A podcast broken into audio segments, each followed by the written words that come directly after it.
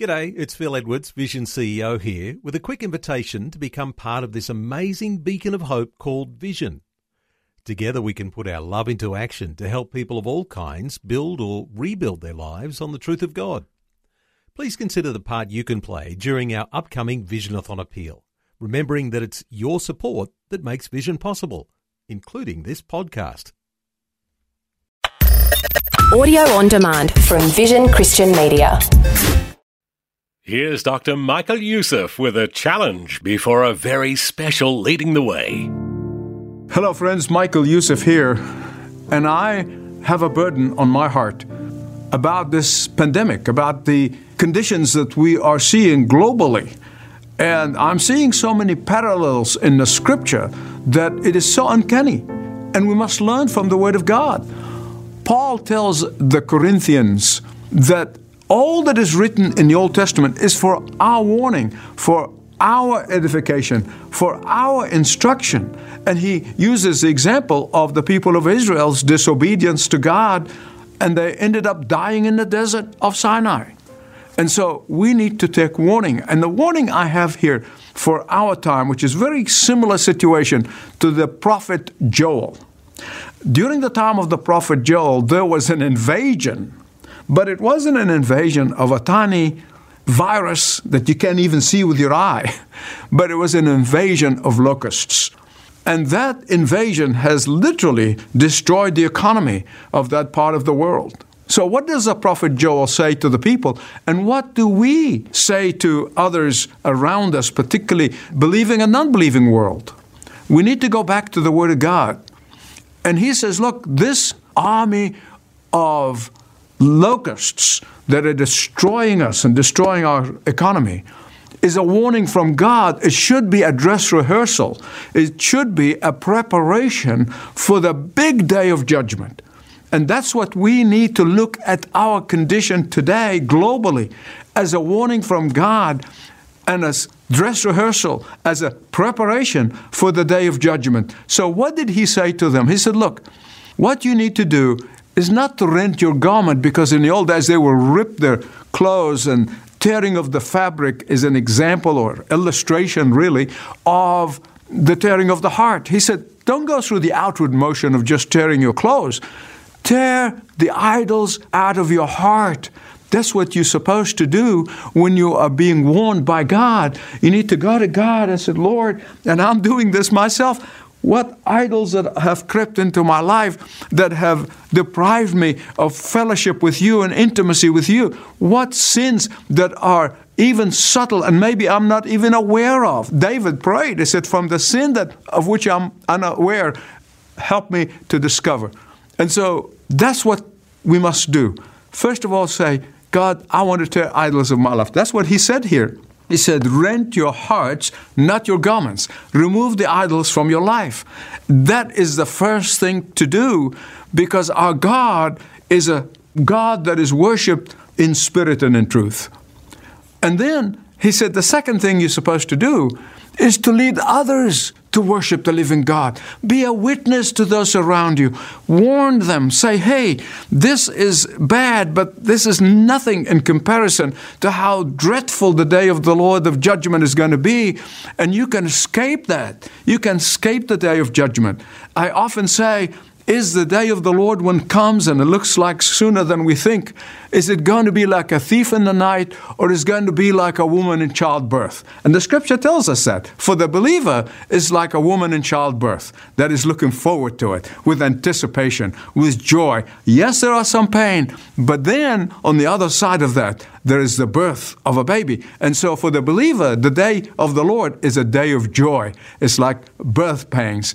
But then for the non believer, it's like a thief who comes in the middle of the night, as they do in the Middle East. They rummage at night. In fact, during those days, especially, they come and steal during the night while people are asleep. And the th- coming of the Lord is going to be like surprise to those. So warn them, tell them to escape the judgment while they can.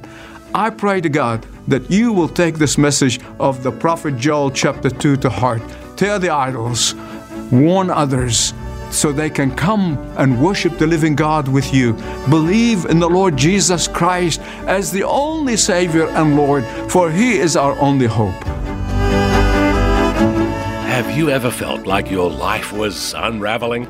Maybe through this COVID season, things you thought were solid and reliable proved not to be so solid or reliable.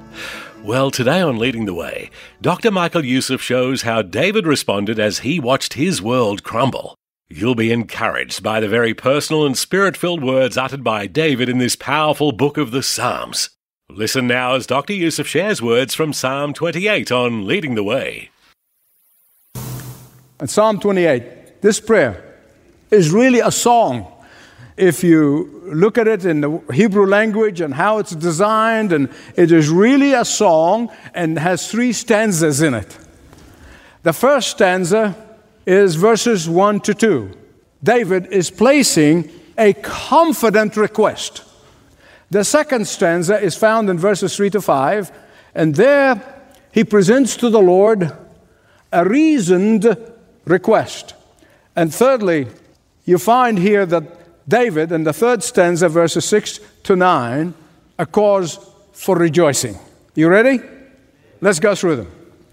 The first stanza, in which he presents a confident request. Now, don't miss this important part about his confidence. He comes confident to God. Where does his confidence come from? The rightness of his cause? No. It's very right. Nobody can argue with that.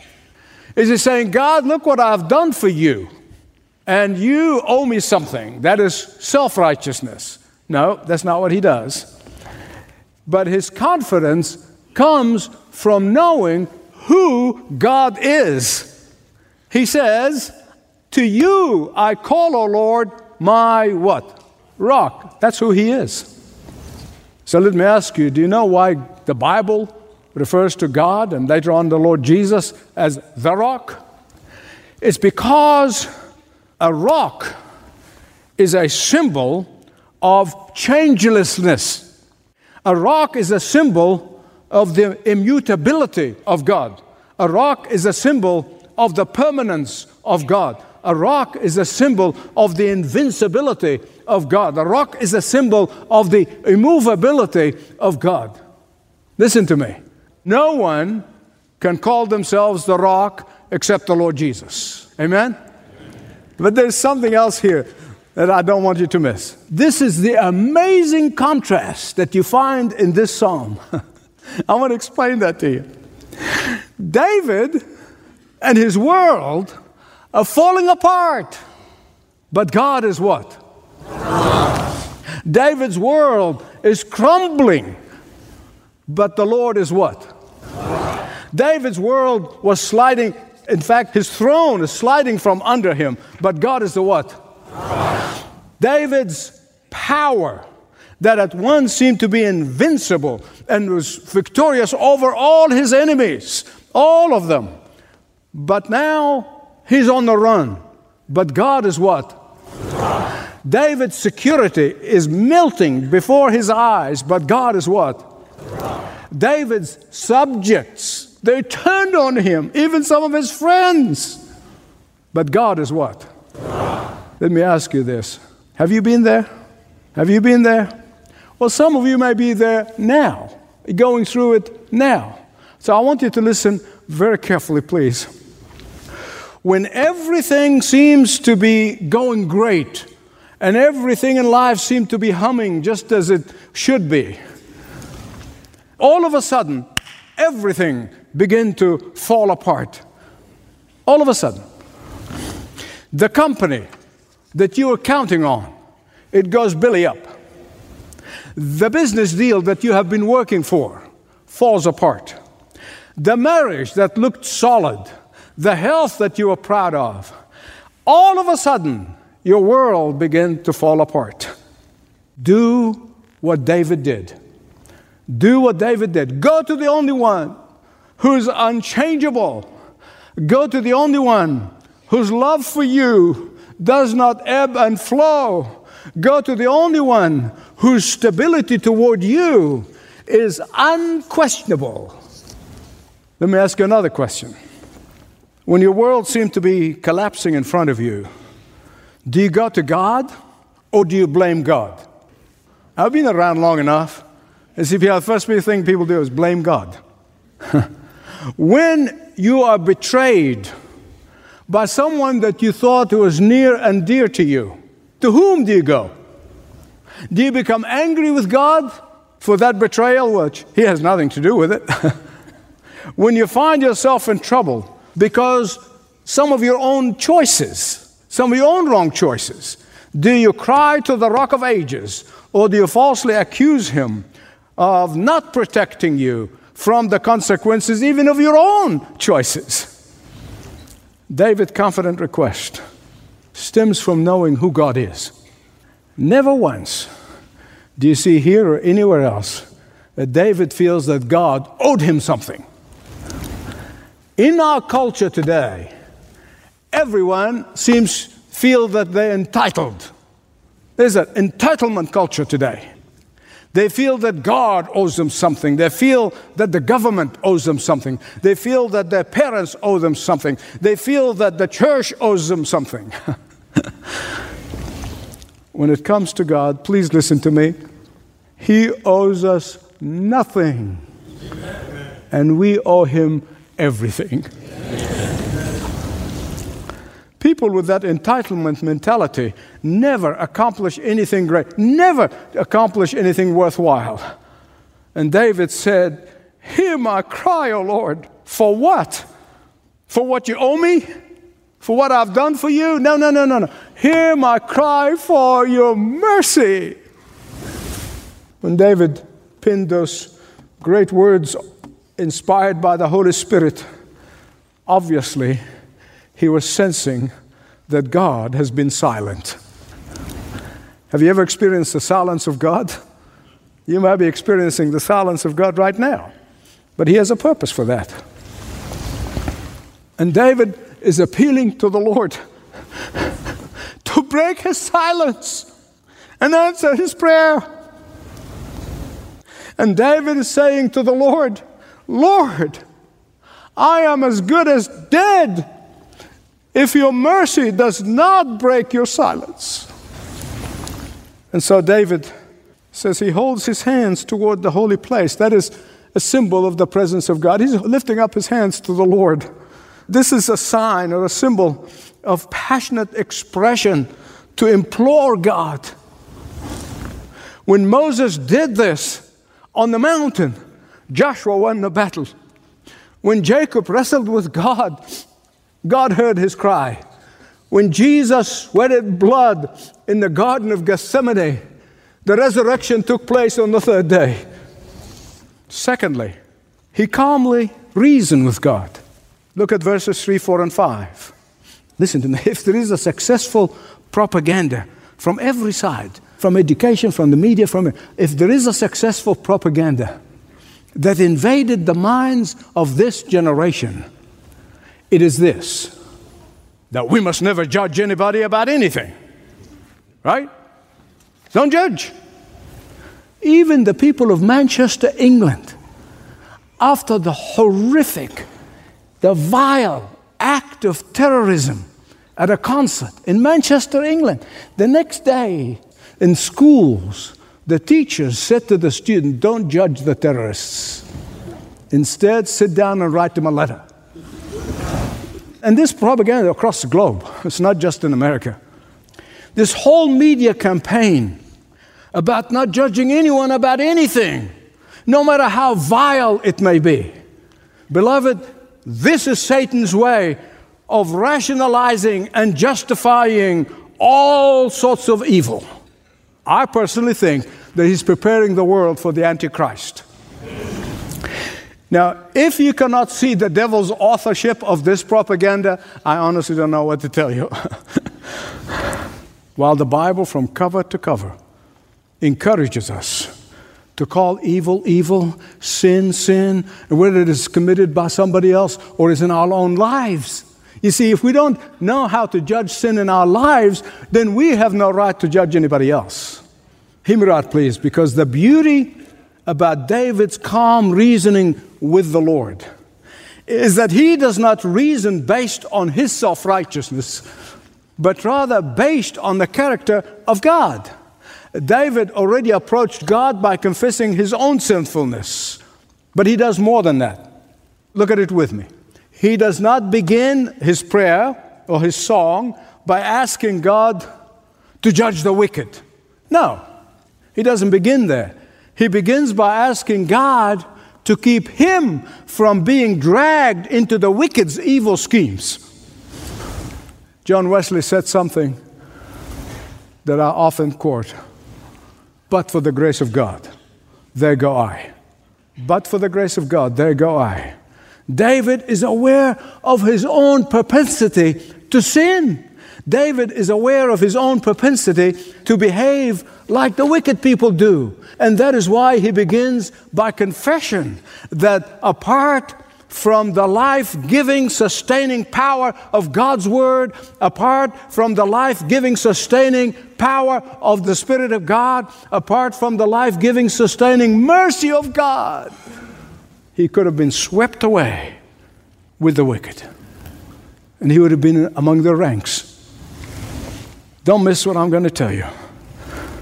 When David was praying for justice, he was not praying just as an individual who believed in his Lord in the Old Testament. He was a man who walked with God. You read his Psalms and you see this. But he was not praying as an individual. There's a difference between you and I pray as individuals and the leader of a country praying.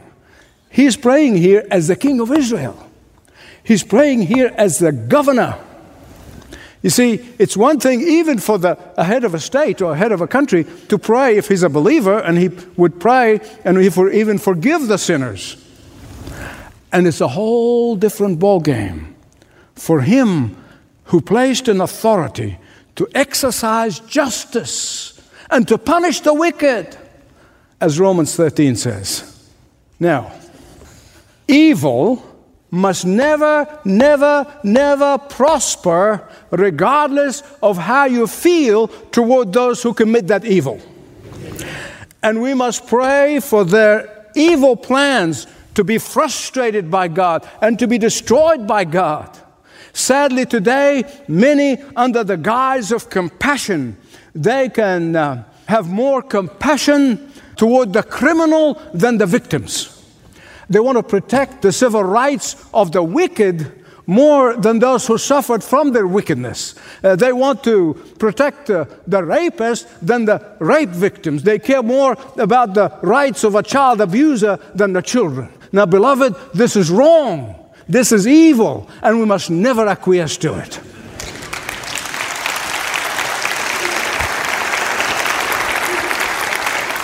We need to pray that God will keep raising up leaders with a sense of justice and indignation against evil. For that's what God calls them to do. Confident requesting, calmly reasoning, cause for rejoicing. All of us, whenever we get into trouble, whenever we get into a fix, we pray. We cry to the Lord, right? We ask others to cry to the Lord, and pray on my behalf. Great. Keep doing it. Don't stop. But here's the thing that I have seen through the years. When God answers that prayer, most often a person becomes exuberant, he becomes thrilled and delighted, and, and they're really full of thanksgiving to God.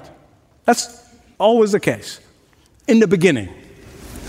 That exuberance in thanksgiving and gratitude to God, with time, it begins to fade away. Right? Every time God's gracious act of answering that prayer comes to memory, to mind, a person says, Oh, yeah, yeah, yeah, yeah, Lord, I, am sorry. I thank you. I thank you for answering my prayers. That's many months or many years ago. And then, as the pressures of life, more challenges, more difficulties we face, that gratitude begins to wane. And then occasionally, when the thought comes, I say, Oh, yes, Lord, I, I thank you for what you've done back yonder. and then, long time, long time after that prayer was answered, and you're facing a new problem, crushing problem, instead of going to the Lord and saying, You did this for me one day, you're going to do it again, thank you, Lord. No, we go back and say, Lord, I know you did this back yonder, but what have you done for me lately? In Luke chapter 17, we read about 10 lepers. 10. All healed, all 10 of them. Only one, a foreign, a Samaritan. He was foreigner to the covenant, that is not part of the covenant of Israel. Only one comes back and says, Thank you, Lord. And then the Lord saves him. So it's not healed his body, but saved him soul eternally, which is a blessing of gratitude. Literally, you can feel the emotions on the part of the Lord Jesus when he said, Where are the other nine? Were they not ten? Why is only this Samaritan comes back and says, Thank you? Probably they felt that the world owed them something. But not David. Not David. David actually began to praise God and thank God before he could see any evidence of answers to his prayer. And he began to praise God, began to thank God. Look at verse 7.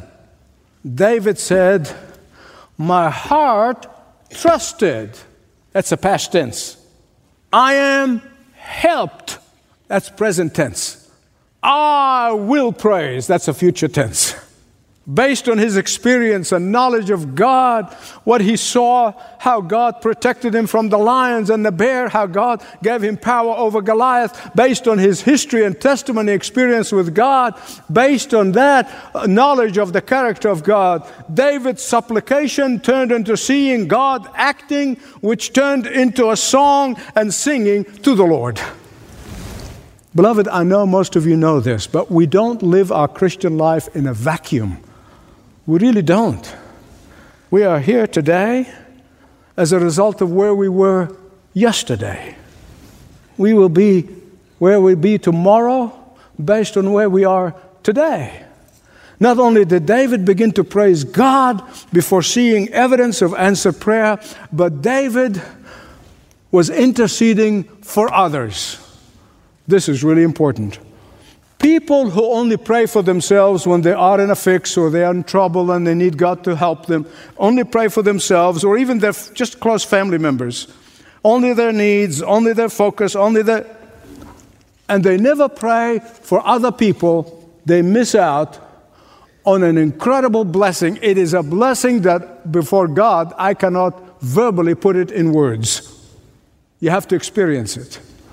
Here I speak of what I know what I experienced. Now, this is not to undermine the authority of the scripture. This is to testify to the truthfulness of the Word of God. Praying for others, interceding on behalf of others, upholding the needs of others before the Lord. This has a special blessings that you cannot put in words. Praying for God's work praying for God's people, praying for the things that are dear and near to the heart of God, this blessing is something you cannot truly tell another person about because you experience it. You have to personally experience it. And so David concludes this prayer, this song, by interceding for others. Save your people and bless your inheritance. Be their shepherd and carry them forever.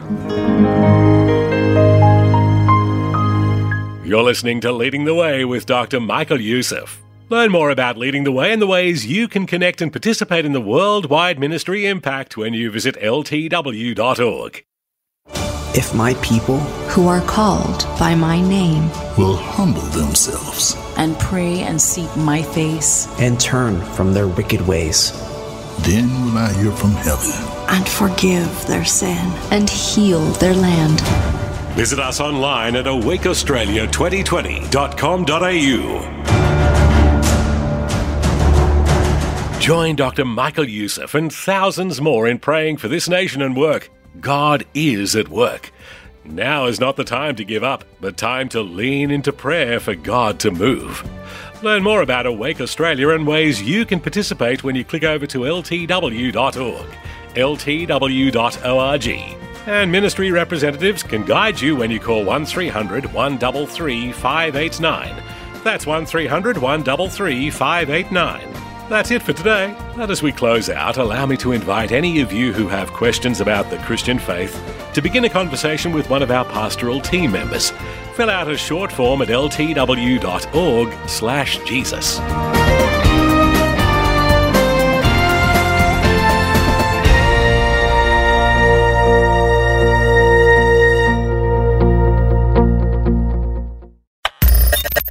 Thanks for taking time to listen to this audio on demand from Vision Christian Media. To find out more about us, go to vision.org.au.